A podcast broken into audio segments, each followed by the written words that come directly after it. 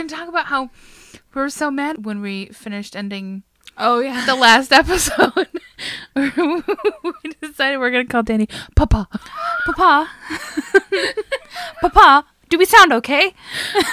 Papa, was my was my story done well? Did you like it, Papa? We worked Papa. really hard. Papa, Papa, can you hear me? Perfect. Hello. Hi. This is the podcast. That broad's got moxie and bubbles. with mimosas. Hell yes. Is it considered a mimosa, even though it's not just orange juice? Because it's a Bellini when it's peach, right? And it's called something else when there's like grapefruit juice in it. Mm-hmm. Let's call it a pogmosa. Pogmosa. So pogmosa. Uh, I'm Kiana. I'm I have a pugmosa in my hand, I am Cassie. I do have a pogmosa in my hand. and our papa, A Danny, Papa! she's here. She does not have a, mim- a mimosa in her hand. no, hers was little baby one, but I think she's done with the champagne for the day. She has a whole laptop on her lap though. She has 'cause a lot of is- responsibility. She's got to get down to business. yes. We took a lovely break between our recording of two episodes today and had some pogmosas and some Mexican food, which was very tasty. Got into Chloe and Halle. Oh, did we ever? God, what a great suggestion. Thank you for that. Yes, I am obsessed with them, and I need to spread the word. Actually, Yeah. Spread, preach it. Spread the good word. everybody, go listen to the album "Ungodly Hour." Uh, stream it live on iTunes today. Ooh, so good. iTunes doesn't exist anymore. Oh, gosh. So, we once again are in spooky season. Still spooky season. Still having a good time. Bam. I'm going first today. Oh, because you went last, I, last time. Okay. Yep, exactly. Okay. Well, then I guess I'll just get cozy. Yep. Just a little bit up. Uh, less than that. Yeah. Shut up. Both of you. Get out of here. You know what? I'm perfectly fine. I will talk into the microphone. I know Don't You'll scream into Give me you don't give me attitude and you neither. Stop speaking to Papa.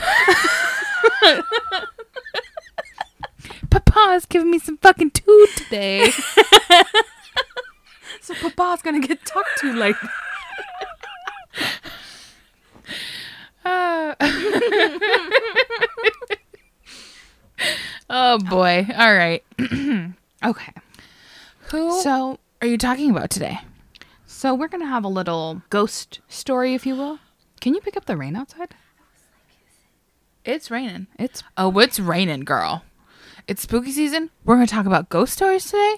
oh, we got some ambiance in the background. The candle is lit. We have some dried lavender, a, a rock crystal, a salt crystal, Salt, rock, rock salt, salt, lamp. rock salt lamp. Thank you. I was like, that's not. It's a mineral. it's salt, but it's not a rock. Okay. Okay, so I am talking today about Gertrude Tredwell. Ooh. So we're gonna know about her like history, not a ghost, and then we're gonna talk about how she appears as a ghost, just a little bit. Yes. So, Gertrude Tredwell was a spinster and the last inhabitant of 29 East 4th Street, which is now the Merchant's House Museum in New York City. Okay. The house itself is tucked away along a quiet street in the bustling Soho and is the last remaining 19th century family home in New York City preserved intact both inside and out. Oh wow. Yeah. So the house came into Gertrude's family in 1834 when her parents, mother Eliza Earle Parker Tredwell and father Seabury Tredwell, bought the newly constructed row house to fit their family.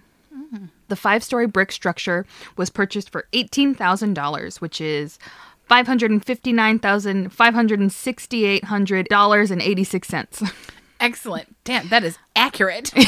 I went inflation calculator this year, this much money, and it gave me exact amounts. Damn, nice. And boy, was it a big family. So, yeah, they needed the space mm-hmm. that the five story home provided. Yeah. Gertrude was the youngest in the family, the last of eight children born to the couple. Oi. Mm-hmm. She was also the only one of their kids that was actually born in the house. Mm-hmm. Uh, she was born September 17th, 1840. Virgo. And some say she never left. uh, so, growing up, Gertrude lived in a very Episcopal Christian family. Why did you say Episcopal? Episcopal? Like you were shocked. It's because it's that thing where if you don't say it a certain way, it's not coming out correctly. Oh, that's fair. so, she's Episcopal.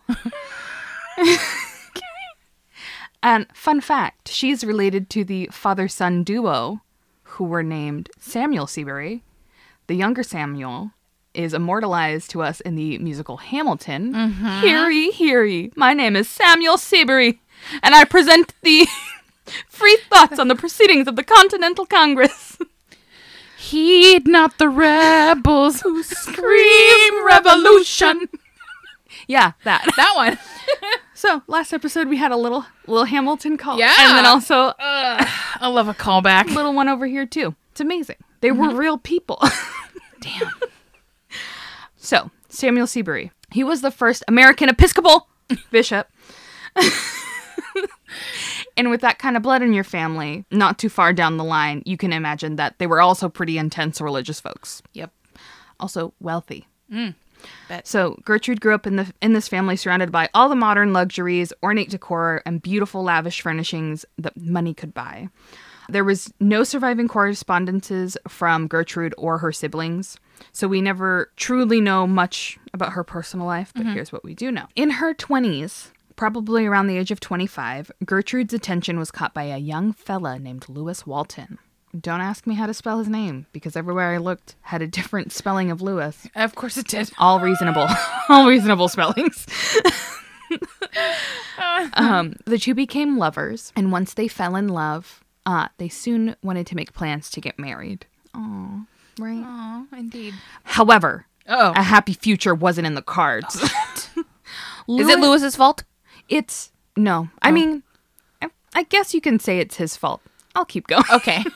So Lewis went to Gertrude's father, Seabury, and was like, I want to marry your daughter. And the proposal was shot down. Oh. You see, Lewis was a poor Catholic medical student. So it's kind of his Oh. fault, but it not really. Fair. That's fair. He's a poor Catholic medical student. And the Treadswells, like I said, strict Episcopalian. and they didn't want religious mixing in the mm-hmm. family. Mm-hmm. Furthermore, the family had a reputation of being prominent New York bankers, merchants, lawyers, and judges. And so Lewis was just a medical student. So they rejected that. Yep. Not only that, though, they were also forbidden from interacting with one another anymore. Which is oh. kind of sad, right? Gertrude was guarded by her three old maid sisters, I say in quotes. Mm-hmm. That was Julia, Phoebe, and Sarah. Mm-hmm. And they kept an eye on her to ensure that no funny business was happening. Of course. Uh, Lewis was the first and only man to seek Gertrude's affection, and after the rejection from her family, it said that Lewis was never seen again and Gertrude became a recluse. Mm. Although some believe that the two are still in touch. Oh. Oh, secrets. Secret romance. Oh, I love it. You see, the merchant house, it was later discovered, had a secret tunnel. Oh, shit. yes. I uh, love a secret tunnel. The tunnel could be found at the bottom of the closet between the second floor front and back bedrooms. Okay. And it connected to the house of Astor Place, mm-hmm. named after John Jacob Astor. Mother. God damn it. That man's everywhere. comes back again. Who was Molly Brown's friend, and a few episodes ago, mm-hmm. what Astoria, an Oregon coastal city, is named after. And also during my research, I was like, why is this man in everything? Why is he in everybody's business? Because he had more money than God, and he was just like buying that, buying that, buying that city. yeah, exactly. he was so rich. Damn. So it went to a place that he owned, mm-hmm. and the front bedroom near the secret tunnel mm-hmm. is where Gertrude's room was. Oh, very convenient. Yeah. so George Chapman, a relative of Gertrude's who bought the house after she passed away, was the one who discovered it. Mm. I don't know who knew about it. Oh, wow. Quote, underneath that bottom was a trap door. When I raised it, I found a ladder extending down to a small secret chamber on the first floor, between the drawing room and what is now the dining room. He also found a man's jacket in there in the style of coats that they wore in the 1860s. Uh huh. And it was a design that Lewis probably would have been wearing. Amazing. Romance never dies! Oh, oh, I love it. Yeah, I thought that was nice. Mm-hmm. So Gertrude continued to live in the merchant house with her siblings, parents, and aunts and uncles until 1909, when all of the family either moved away or passed away. Mm. So at 69 years old, nice, mm-hmm. Gertrude was the house's only occupant. She was a spinster and a recluse, as I said earlier, and kept her home in the exact same way as it always was. Oh, it's so creepy. But also so cool. it's really cool. It is. This is, is equal, equal parts cool and creepy. Yeah. So keeping the original 19th century furniture, decorative arts, and personal possessions of her family, it, it was just all there. It's it's like a museum, but you live in it. Mm-hmm. And then it got turned into a museum And later. got- exactly. so Gertrude Tredwell never married and lived in the East 4th Street house her entire life, which is really strange for a wealthy woman in the 19th century Yeah. to be by herself and yeah, yeah. the whole damn. She had no friends, and her family didn't come over, and there was likely no romance anymore. George Chapman, the relative who bought the home, mm-hmm. only saw her once in his whole life.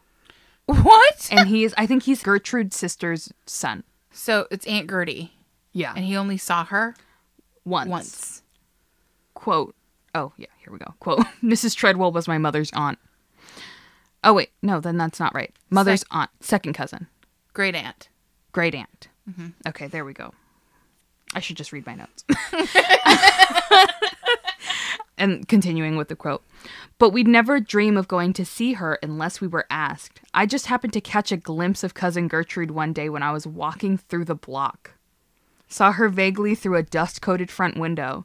She was a little little bit of thing quite different from the rebellious blue-eyed girl mother often described to me. The girl who loved Lewis Walton. Oh oh God, right in the heart. But how to live such a reclusive life that your own family has to just see you through the window of your place? That's wild. Mm-hmm. Look, I live obviously mm-hmm. with Papa.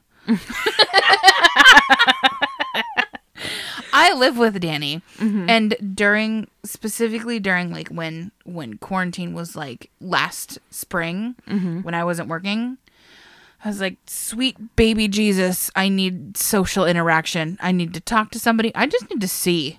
Yeah. I need to see a, another person.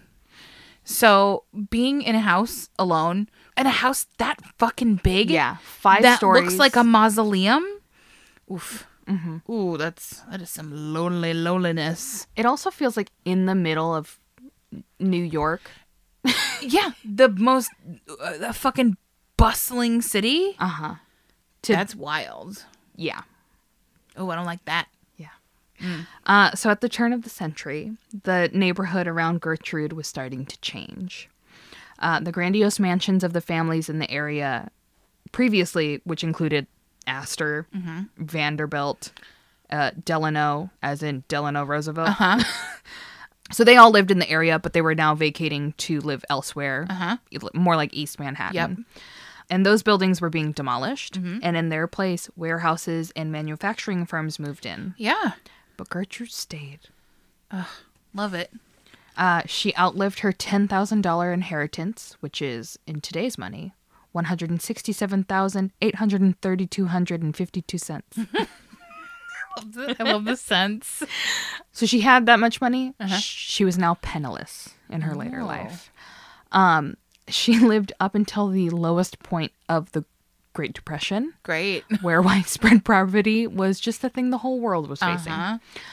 The Tredwell family lived in the home for nearly a hundred years before Ger- Gertrude died mm-hmm. on August twenty second, nineteen thirty three, at the age of ninety three. Oh, wow. She died on the same bed that she was born on.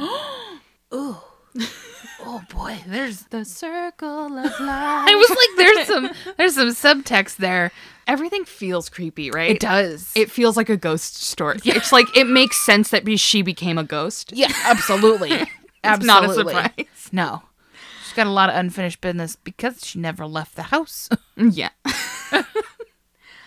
she left one of the most valuable legacies imaginable, the only family home in New York City to survive intact, with all the original furniture, with all the original decorative art, with all of the personal possessions. Wow. Like a treasure trove of history. Uh huh. That you made it. That's what counts. Notably, because this is cool, when volunteers were preparing exhibits for the Merchant House Museum uh-huh. as they were getting everything together in the 80s, they discovered a playbill from a performance in 1860s in the overcoat of a jacket. And it was presumably like somebody wore that to the theater, came home, and never wore the coat again. Holy shit. That's wild. Yeah. Marie Kondo would love this oh home. Oh my god. She everything would be like, well, this isn't mine. I don't care. Toss it. yep. Clear it out, guys. That house was then turned into a museum and then a national landmark in the night in 1965. Mm. A few days after the death of Gertrude, some neighborhood boys were playing loudly as kids do mm-hmm. in the street when the door to the merchant house flew open. Weird. Maybe the wind blew it open, right? Right. But upon looking closer, they were like, "Oh, there's a person in there. Maybe they're cleaning up or something." Wrong. It was Gertrude. Oh, spooky. The ghost chased the boys away. and I imagine her ghost was just pissed and thinking, I've been dead for three days and they're already making a ruckus outside. Have some damn respect. I've been in this place for a hundred years. Oh my gosh. But this was the first supernatural sighting, literally three days after she died. I mean, sounds pretty on the nose. Yeah. Yeah. Countless visitors have reported seeing Gertrude's ghost in the house. She mostly appears as an elderly woman, normally by the main staircase or hovering by the front door. But people have also seen young versions of her around the house. But it makes sense because she was just always there, like her Yeah. whole life. Yeah, it would make sense that in you know different stages of her life would be reflected in different areas, maybe. Yeah. Ooh, ooh, Other things that have happened the house's broken piano has allegedly been heard strumming from the parlor window. no, And like people on the street can hear it. uh huh. Uh huh. even when the museum is just like locked and closed for Of the night. Naturally, It has to be the creepiest time. the creepiest time. Mm-hmm. uh, teacups have also been known to just move around the house and scatter, or like Yep. shatter, I mean, scatter, shatter on the kitchen floors and dining rooms. Oh. Some employees of the museum swear the place is haunted, and its executive director, Margaret Halsey Gardiner, said many visitors get a cold and creepy feeling in Gertrude's room. I fucking bet they do. Denise Freiberg, a museum volunteer, reported seeing a female servant, so not Gertrude, mm. seeing a female servant with a doily on the back of her hair carrying a large tray into what would have been the dumbwaiter. And she described it as the clearest paranormal visual she's ever had. oh wow. So Gertrude's not alone in there. Well, and truly, she can't possibly be. Mm-hmm. If the family as a whole lived there for over a hundred years, Yeah. People lived and died in that house, Yeah. and it, con- not just Gertrude. Yeah. Gertrude just was the last one. Yeah. That's why we know her. One night, this is another story from Denise. Uh, she was closing down the museum for the evening and she brought along an EVP, which is an electronic voice phenomenon recording device. Gorgeous. While she was downstairs in the family room, she asked, Is anyone here? And when she played the tape back later on, she could distinctly hear the reply of an elderly woman saying, Hello. I kind of love it. None of the apparitions in the building, though, seem to have any malicious intent. Mm-hmm. Margaret, the executive director that I mentioned earlier, said, quote, For months, I just couldn't make it all the way up the stairs to turn on the lights. Mm-hmm. Finally, I told them I come in peace, and we've been fine ever since. Oh, So okay. that's nice. Denise, the museum volunteer again, said, quote, There's not a sense of alarm or negativity to the paranormal activity. Most of the activity is auditory or olfactory. Smells. Smell, yeah, okay. Sometimes you can smell perfume or something burning or cooking in the beehive oven. Oh, wow. In recent years, a group of tourists reported that upon ringing the doorbell at the entrance, mm-hmm. they were greeted by a woman dressed in period clothing, and they were told that the museum was closed. Except workers don't dress in period clothing, and the museum was open. Oh no. Old Gertie, she wants people out of her house. God Damn. So that's about it.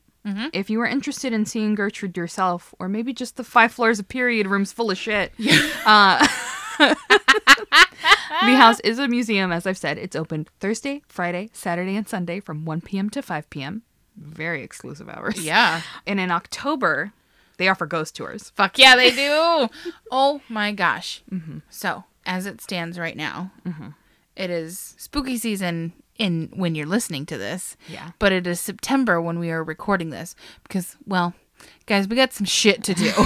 we are busy bitches in October because it is spooky season and we are Yeah. going to enjoy it We to like its to- fullest. We- It's when we're the most active. Absolutely. And I, guys, guys, I cannot wait to go do a ghost tour and to go to a ghost town. I want to get Oh, yeah. fucking spooky this year and I can't wait and I love it so much. I'm so excited and scared. Yeah. I want to meet a ghost. I just want to ask him what it's like. I want to meet Gertrude and say, So, religion wise, who's right? and see what she says. God's a woman, right? Yeah? Okay, cool. The Ariana Grande song is factual. Thank you. Indeed. Indeed. My sources today were themerchantshousemuseum.org, findagrave.com, Excellent. Wikipedia, an article called A Spinster Still Haunts This NYC Home by Amber Snyder. Another article called The Loner, the Lover, and the Trapdoor of the Merchant's House by Tom Bryant. Ooh. And Historically Haunted by Meredith Heel and Lib Tichin. Excellent. Do you know if Ghost Hunters has been there?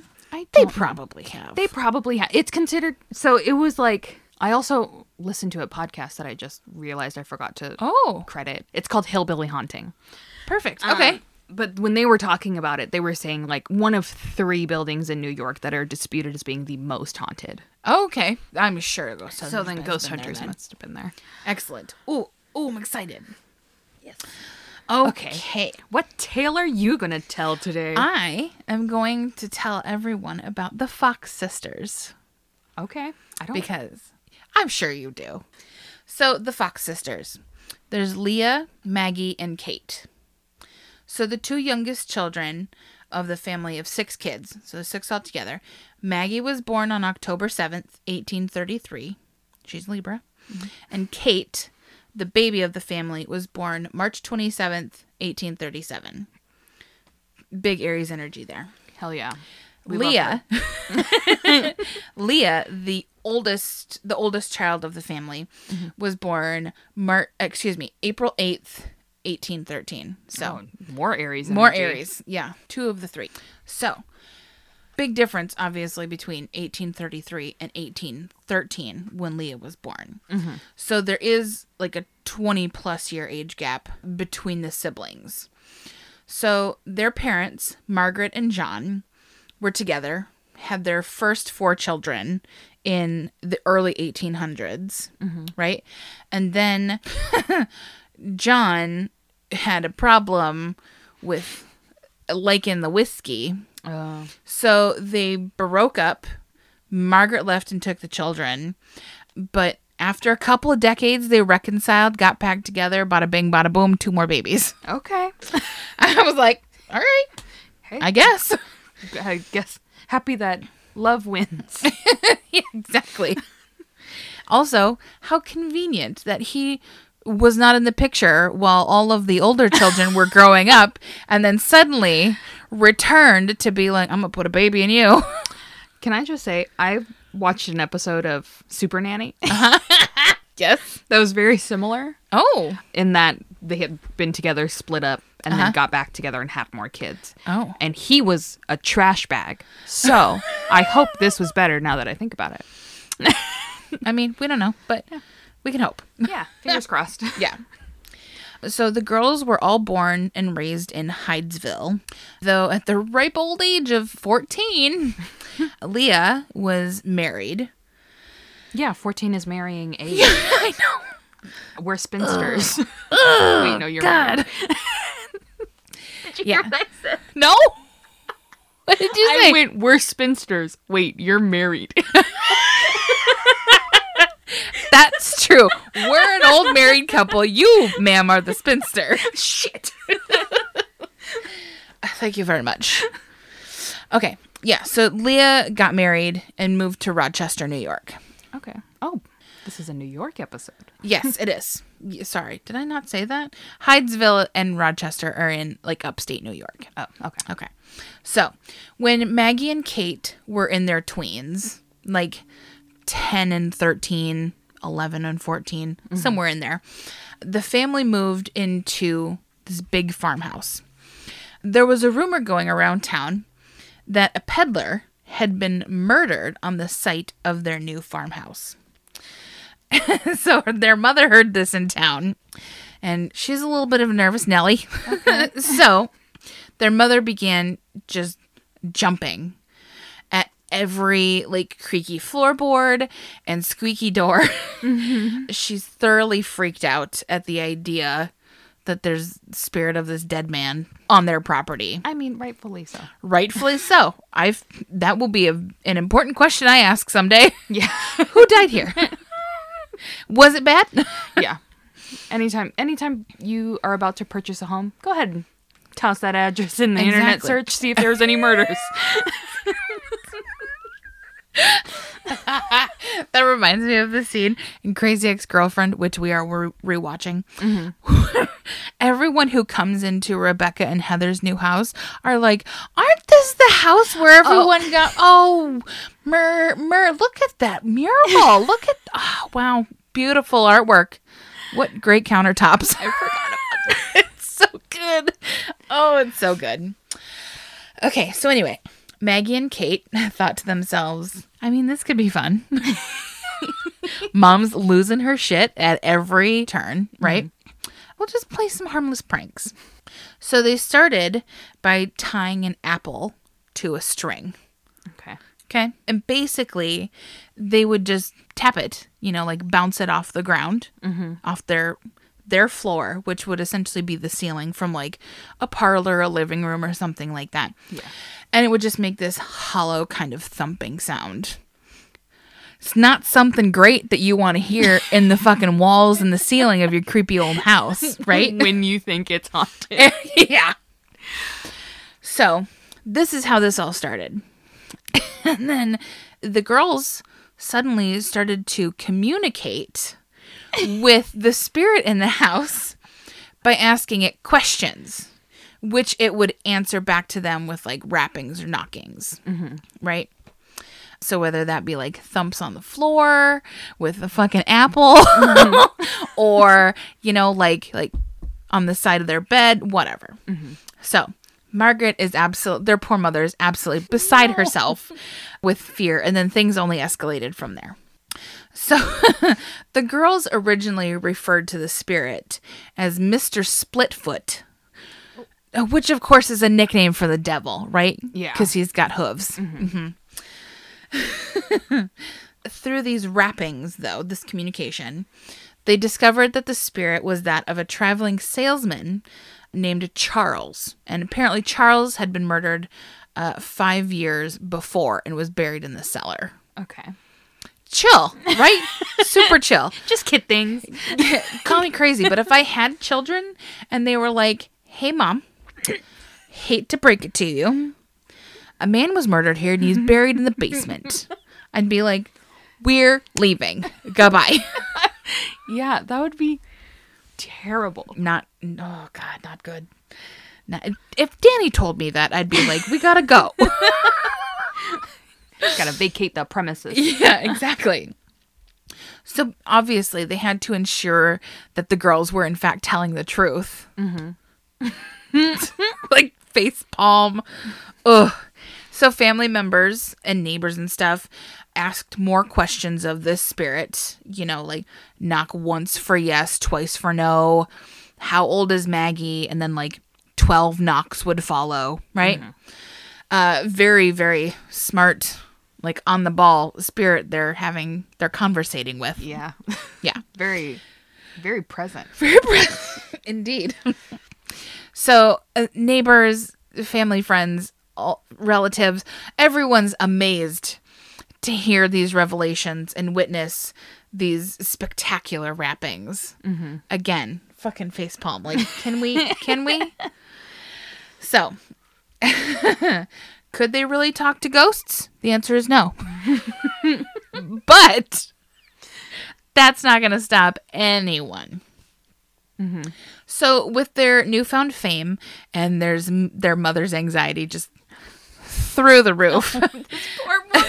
I know. I feel so bad. I was like, she's she's having a real come to Jesus moment. Like, oh boy, mm-hmm. She's been bamboozled bad. bad, real bad. Yeah. So the Fox sisters moved to the big city of Rochester. Kate moved in with their older sister Leah, and Maggie went to live with their brother David. But, surprise, surprise, the rappings followed. Oh no. Mm-hmm. So, clearly, the spirit, or more than one spirit, because now they're in separate places, I don't know, but they suddenly were hearing rappings everywhere they went. Mm-hmm. So, Rochester at the time was just a hotbed of free thinking, right? Okay. So, this area was the birthplace of Mormonism. Oh. And Millerism, which I'd never heard of. I was like, what the fuck is that? Yeah. It's the precursor to Seventh day Adventism. Oh. So, Okay. Both of those things happen there. There's a bunch of radical Quakers, you know, and their do gooderness. and And their oats. and their oats. and um th- people who identified as Swedenborgians, which sounds like something the Swedish chef Yeah. on the Muppet Show. Swedenborgians. Herbity derbity. But Sweden, for mm-hmm. context, Swedenborg was an author who wrote this big philosophical book that essentially was like when you die you're still here. You're just on a different plane and so mm-hmm. ghosts are all around us. It's oops. Getting crazy with the hand sorry. Technical issue.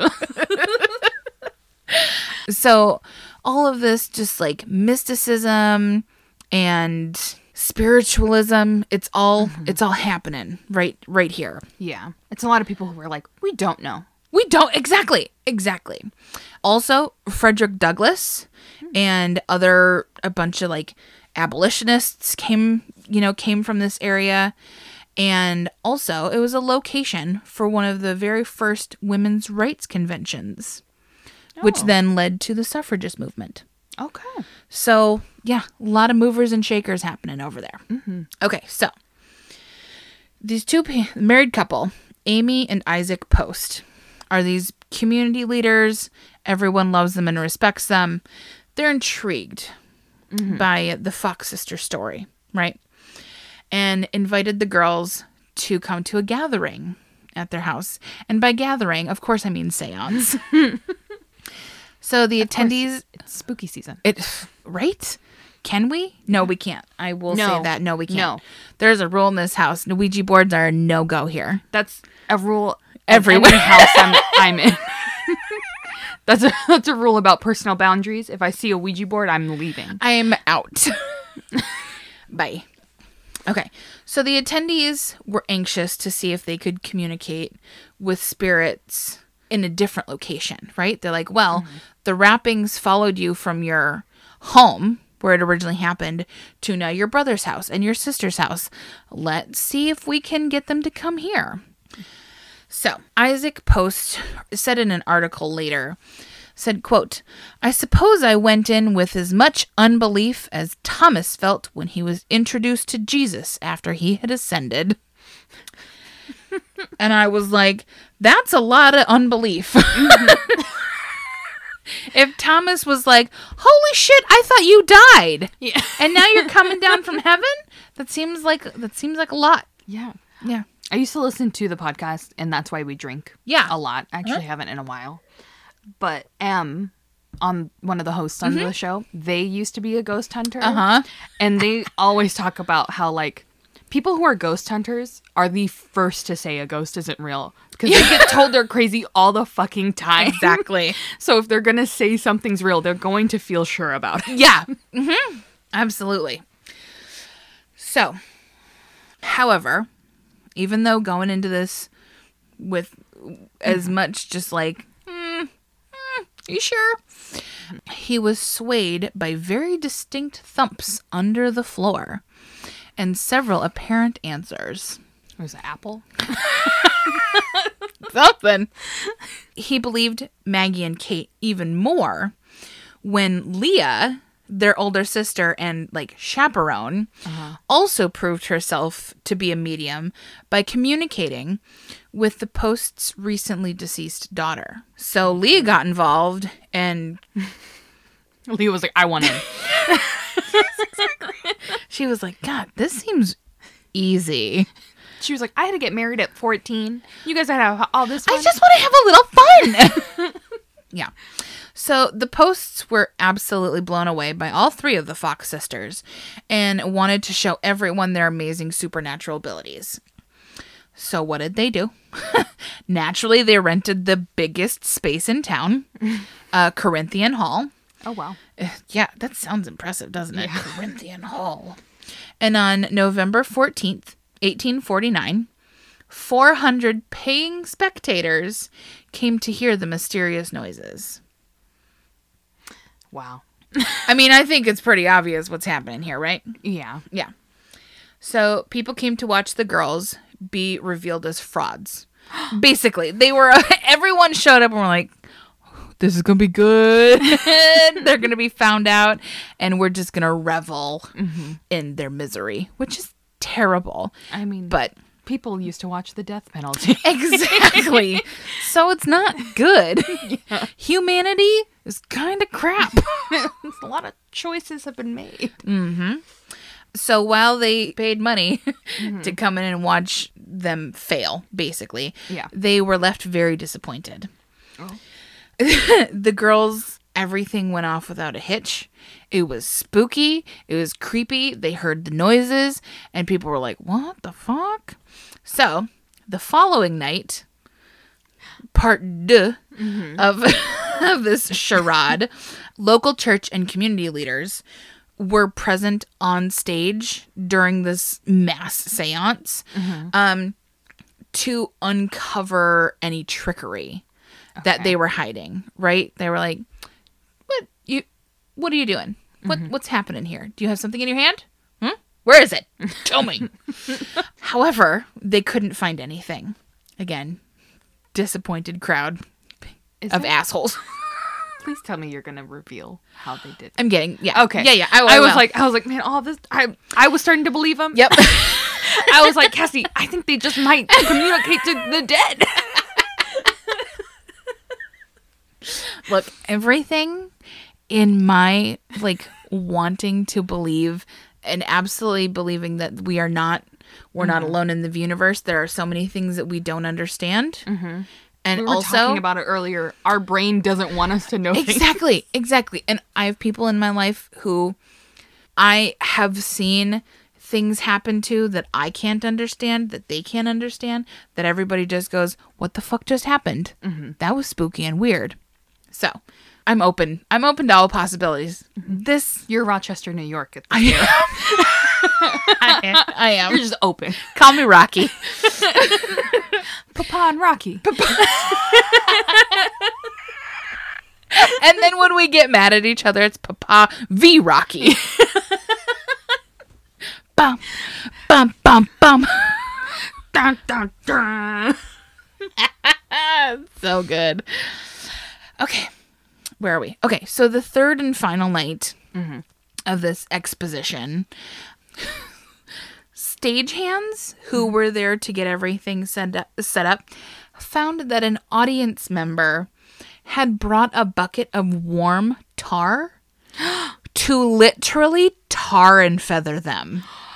See, what the hell? What the actual fuck? If you, you know, it's always kind of funny to picture like in Shakespearean times, right? Someone seeing a bad play and like throwing a tomato. Yeah. because they were like, well, nobody's going to eat this. I'll throw it at somebody who's garbage trash at acting. Right. all, all bad. All bad. yeah. But tar- to literally, literally tar and feather somebody? Mm-hmm. What? Well, and also, how did they sneak in a bucket? That's a good question. tar. Look, I I, don't know. guess, you know, there probably is not security like we know. That's true.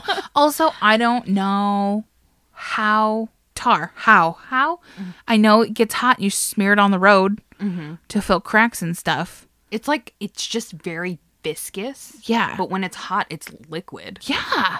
I just, That seems dangerous. They are children. how very dare you? I mean, he probably wasn't worried about their well being if he was willing to I'm sure he wasn't. Front of them. He's got a pillow sack full of fucking chicken feathers and a bucket full of tar. He's ready to do some damage. Yeah.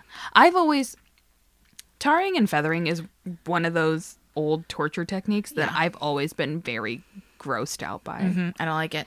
There's a part in The Emperor's New Groove where Yzma is tarred and feathered. and even as a child, I was like, I don't feel like that's right. Oh it's so funny. and then she gets hung up from a tree like a pinata. Yeah. Oh my god.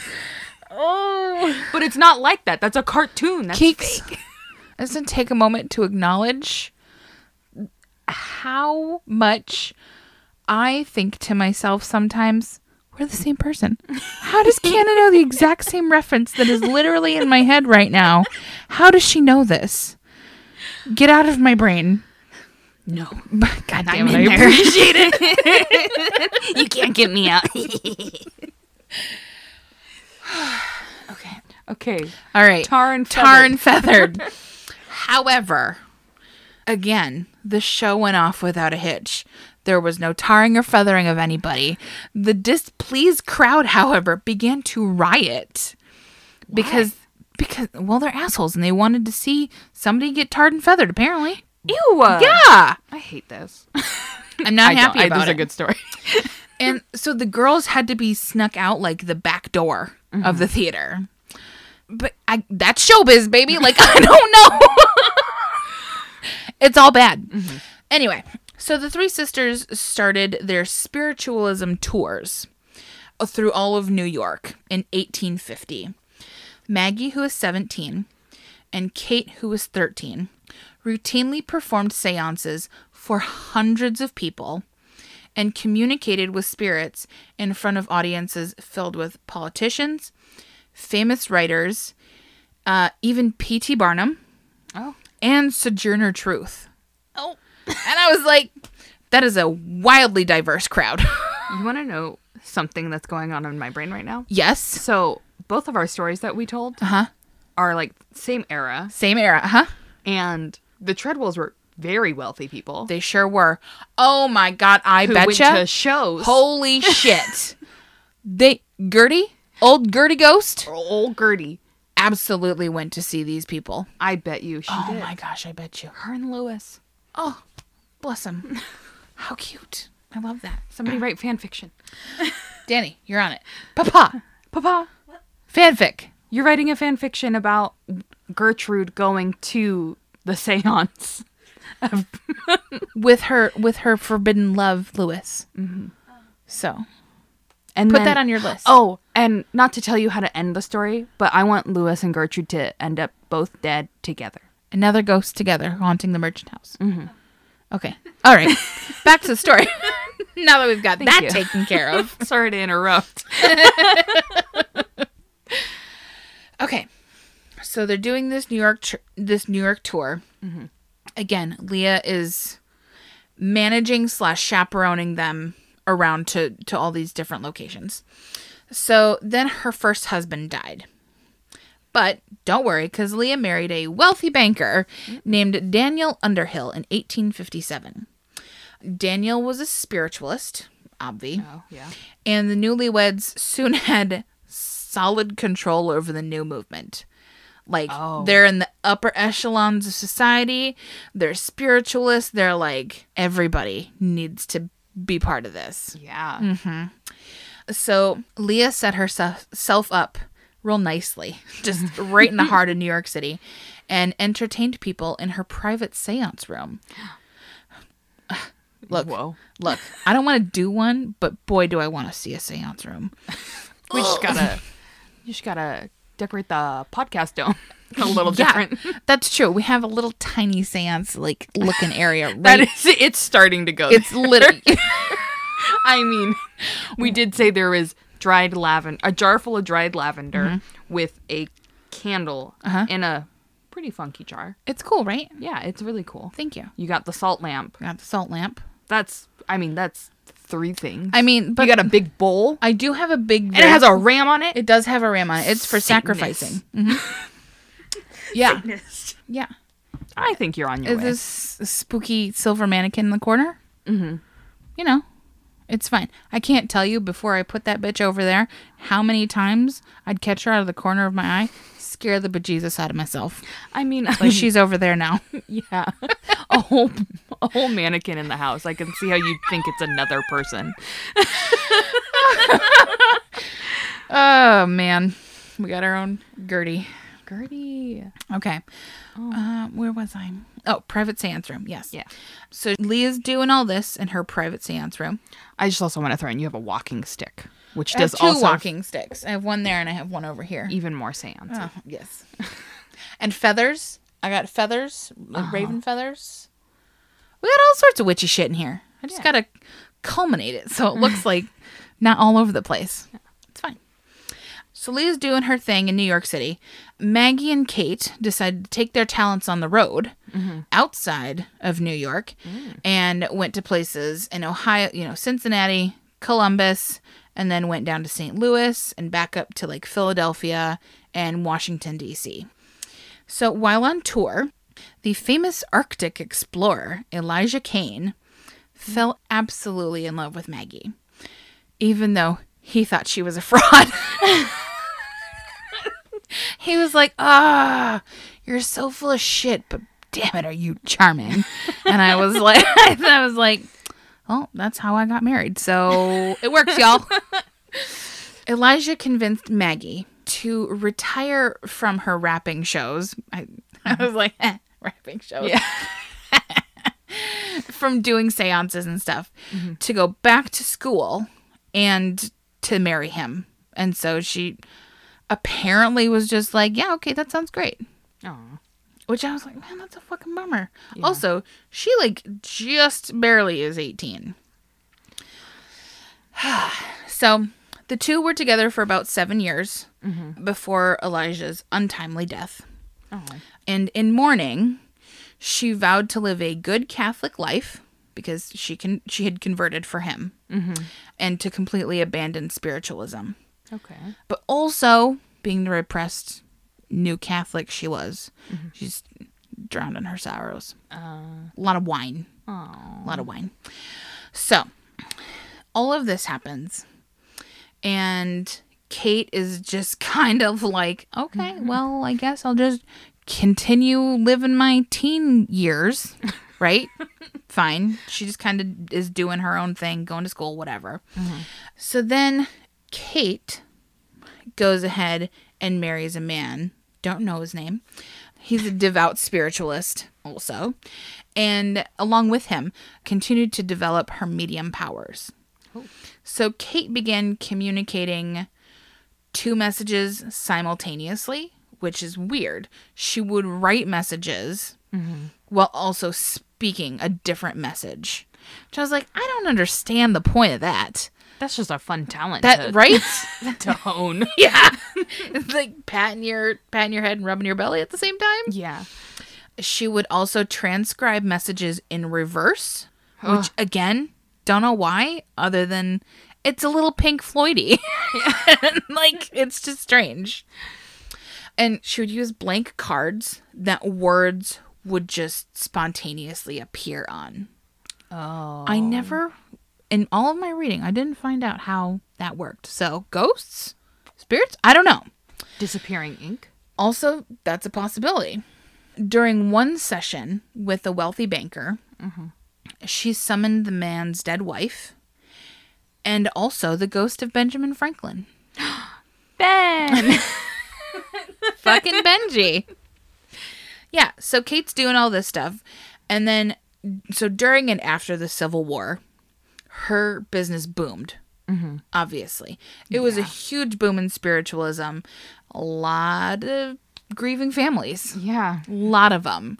And so, in an F, you know, with this idea of like, well, I don't know, they can communicate with the dead. Yeah. Maybe, maybe we can talk to our dead son, you know? Like at least it's like one more time. Exactly. Exactly. It was, it was very much like a closure thing. So, a lot of people were like, okay, we'll give it a try. That is the sad part about like false mediums. Yes. It's like people are just really mourning and Uh-huh. want to speak to their loved ones Yeah. and they're being taken advantage of. yeah and that's sad. it's it's gross and exploitative for sure however with the rise in spiritualists and demand for more more readings people wanted more than just rappings and communicating mm-hmm. in these through a medium kind of way they're like no we want to see like full body apparitions and kate was like i don't know what you think i can fucking do here i can't do that right. You want to see a full body apparition? Go to the merchant house. right just down the road. exactly.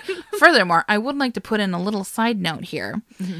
Because this time was so booming, Kate and her rappings and her, you know, transmitting messages and stuff is just dipping our toe into all the other spiritualists and mediums and psychics of that time who were like, oh, what's it called? That stuff that comes, the exo. ec- Ectoplasm. Mm-hmm. There are people who would eat a bunch of weird shit and then barf it back up, and it would look like ghostly, disgusting. It's so freaking wild. But I was like, I can't. I can't go into that. There's a lot of weird things going into people's bodies and coming back out in weird ways. so I'm good. but it is something very interesting to look into. Yeah. All right. Anyway, so Kate is fucking overwhelmed as shit and also found herself tending to her needs through the drink. Ah. So, Okay. yes. So in 1864, Leah found out about Kate and Maggie's si- weirdly simultaneous drinking problems Okay. and arranged for the two of them to go into rehab. However, in 1865, both of their parents died, like within months of each other. So Kate got treatment, but Maggie never did. She gave up on getting Elijah's family to like recognize their marriage because she had not been a Catholic when they got married Oh. and so there was just a lot of chaos there. So what she did was published a book called The Love Life of Dr. Kane. And it was just a book of love letters that they sent back and forth, which sounds really lovely to me. Yeah, that that's nice. Yeah. However, the book was a bust and left with very little money. Maggie, Mm-hmm. look, I'm going to be perfectly honest. When I was writing this, I was like, there's three of them and they're all doing things simultaneously, but they're all different. Mm-hmm. Gets a little confusing. Yeah. Fair. Okay. So Kate's in rehab. Maggie writes this book, does not go well. Mm-hmm. So she's like, I'm penniless. I don't know what to do. So she accepts Leah's offer to go back on the stage as a medium. Mm. Mm-hmm. All right. So Maggie's back on the stage, working essentially for Leah Workhorse. workhorse, doing all this stuff. So then Kate goes to England. Okay. Okay. She's out of rehab. She's going to England. And she's like, oh, this will be great. I'm going to go as a missionary. I'm going to get more people involved in spiritualism. All of that, however, was like puppeteered by Leah, who wanted to keep Maggie and Kate separate so that Kate wouldn't start drinking again because Maggie's a mess. Oh, okay. Okay. That Okay. does that does feel fair. Okay. So, Maggie's doing her thing on the stage with Leah still. Kate is now in England. She meets a man, marries him. She's happy for a while. They have a couple of kids. Her husband dies. Mm-hmm. Not good. So she finds herself as a grieving, struggling single mother, mm-hmm. Finds herself drinking again, and comes back to New York City.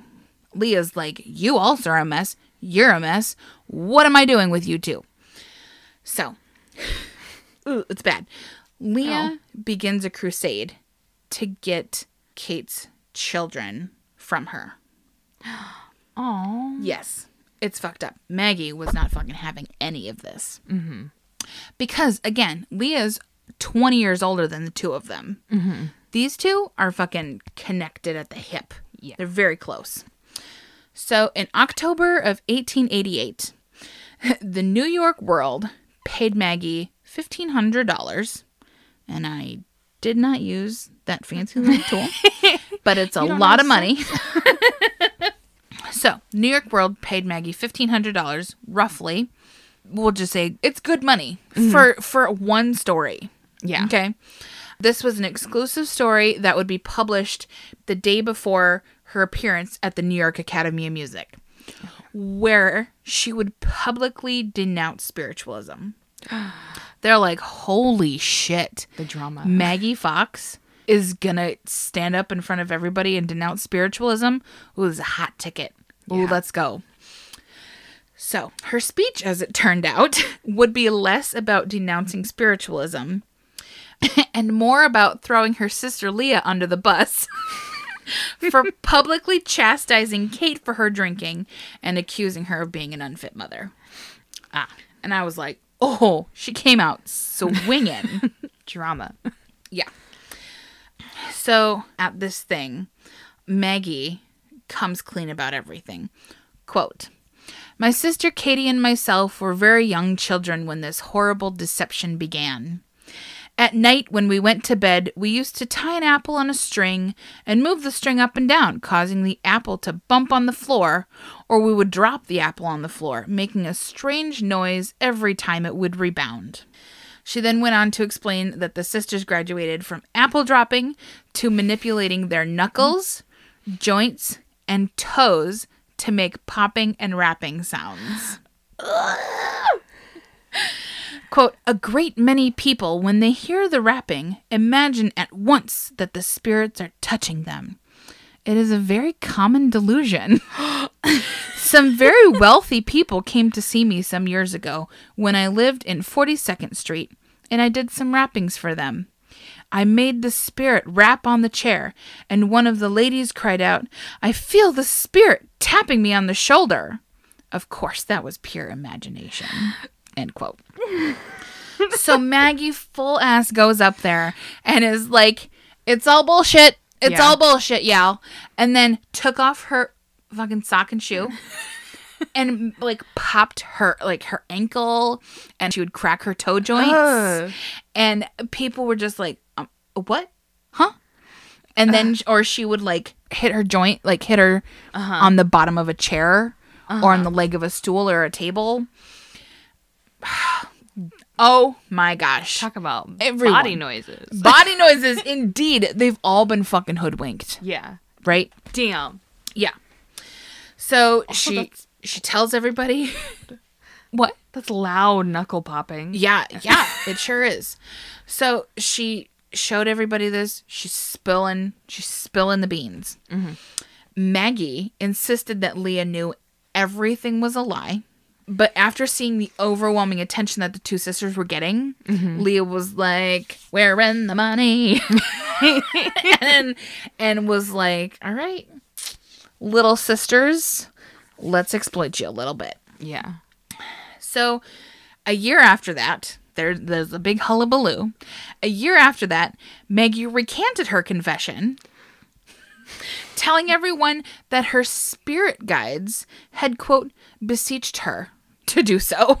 Oh. Mm-hmm.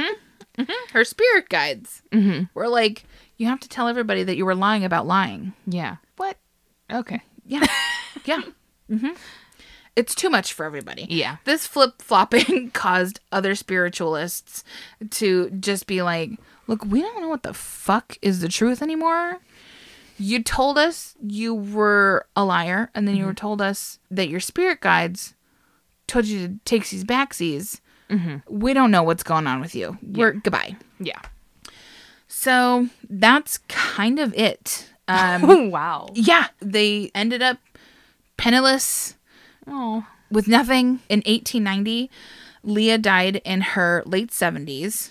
Okay. Kate died of liver disease in 1892. And Maggie died eight months later of a heart attack. Oh. Fucking boom, Yeah. boom, boom. Maggie and Kate were both still young.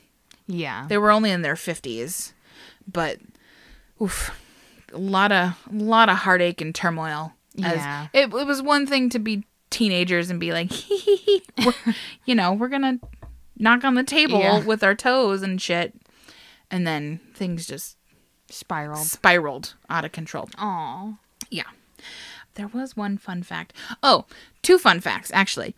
First fun fact they had a custom table built mm-hmm. that, in addition to their toes popping and ankles and stuff like that, this table had almost like a like when you play pinball mm-hmm. and you pull the thing back and let it go and it that's what hits the metal Yeah. ball and gets it going Plunger? Is that what it's? plunger. Thank you. Yes. So this table had a hidden compartment inside the table where if they hit this one like secreted area just on the side of the table, Yeah. it would cause a metal rod inside to bang against a piece of wood inside the table and make a hollow rapping noise. So that was also part of their seances. Yeah. Mm-hmm. Who? I like to think about who built that table. That is a good Who question. put that together and was like, "What do they need this mechanism for?" Right? that is a good question. They were like, this feels fishy. Mm-hmm. But they were probably like, "I got ten thousand tables to make and no automated machine. I can't. I can't. I got a lot of fucking sanding to do. Only splinters." Uh, so that was fun fact number one. Fun fact number 2 during the spiritualism movement in general, there were obviously people out to find the truth, right? Real truth seekers who were like, I'm, I can smell bullshit from a mile away. I'm going to find you out. yeah. Fucking Harry Houdini. Oh yeah. Harry Houdini was constantly like, You're a liar, and I'm going to prove it. And so he hated the Fox sisters. He was like, I know you're full of shit, but I can't prove it. He didn't he oh, I remember hearing about this because I thought it was so funny that Harry Houdini was obsessed, with Obsessed. proving spiritualists wrong. Huh? Ah, what is the fact? He said something like, "When I die, I will come back to a séance, and if I do not, it's cuz it's fake." Yeah.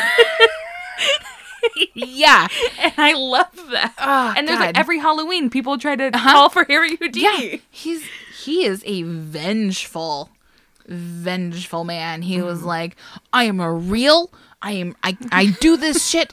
You can't tell what I'm doing because I'm magic. Yeah. But what you're saying is all all that metaphysical bullshit. Mm, I don't buy it. So that's the end of my story. My resource, my sources this week were the Fox Sisters and the Rap on Spiritualism by Karen Abbott for Smithsonian Magazine. The Fox Sisters and the Birth of Spiritualism by Sharon Conliffe for headstuff.org. The Table That Could Talk to the Dead, Oh, uh, and that was on atlasobscura.com. nice. And the Rochester Rappings, the Fox Sisters, and the Beginning of Spiritualism, which was a New York Times article from April of 1886. Ooh. And that was very cool because I was Yeah. like, oh, that's an old ass, that's an old ass newspaper. This is mm-hmm. awesome. so that's a wrap, y'all. It sure is. If you liked the episode today, you can go ahead and let us know by either rating, reviewing, or subscribing, or all of them. Yeah, give us those five stars. And feel free to follow us on all of our social medias. We are on Instagram and Facebook at That Broad's Got Moxie, and on Twitter at Broad's Got Moxie.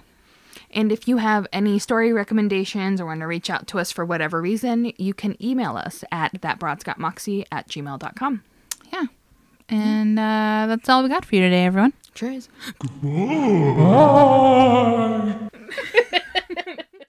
Music by Sage Krenning. Cover art by Vinny Navarrete. Produced and edited by Danielle Barsanti. Side effects of listening to this podcast may include excessive moxie, zero tolerance for the patriarchy, sass mouth, excessive sweating, tipsy tittering, desire to stick it to the metaphorical man, fear of cats, empowering women, clammy hands and feet, the inability to do math, lack of patience for the bullshit, thirst for knowledge, questioning the system, cravings for bougie chicken, vodka, and justice, and in some cases can cause death on hills.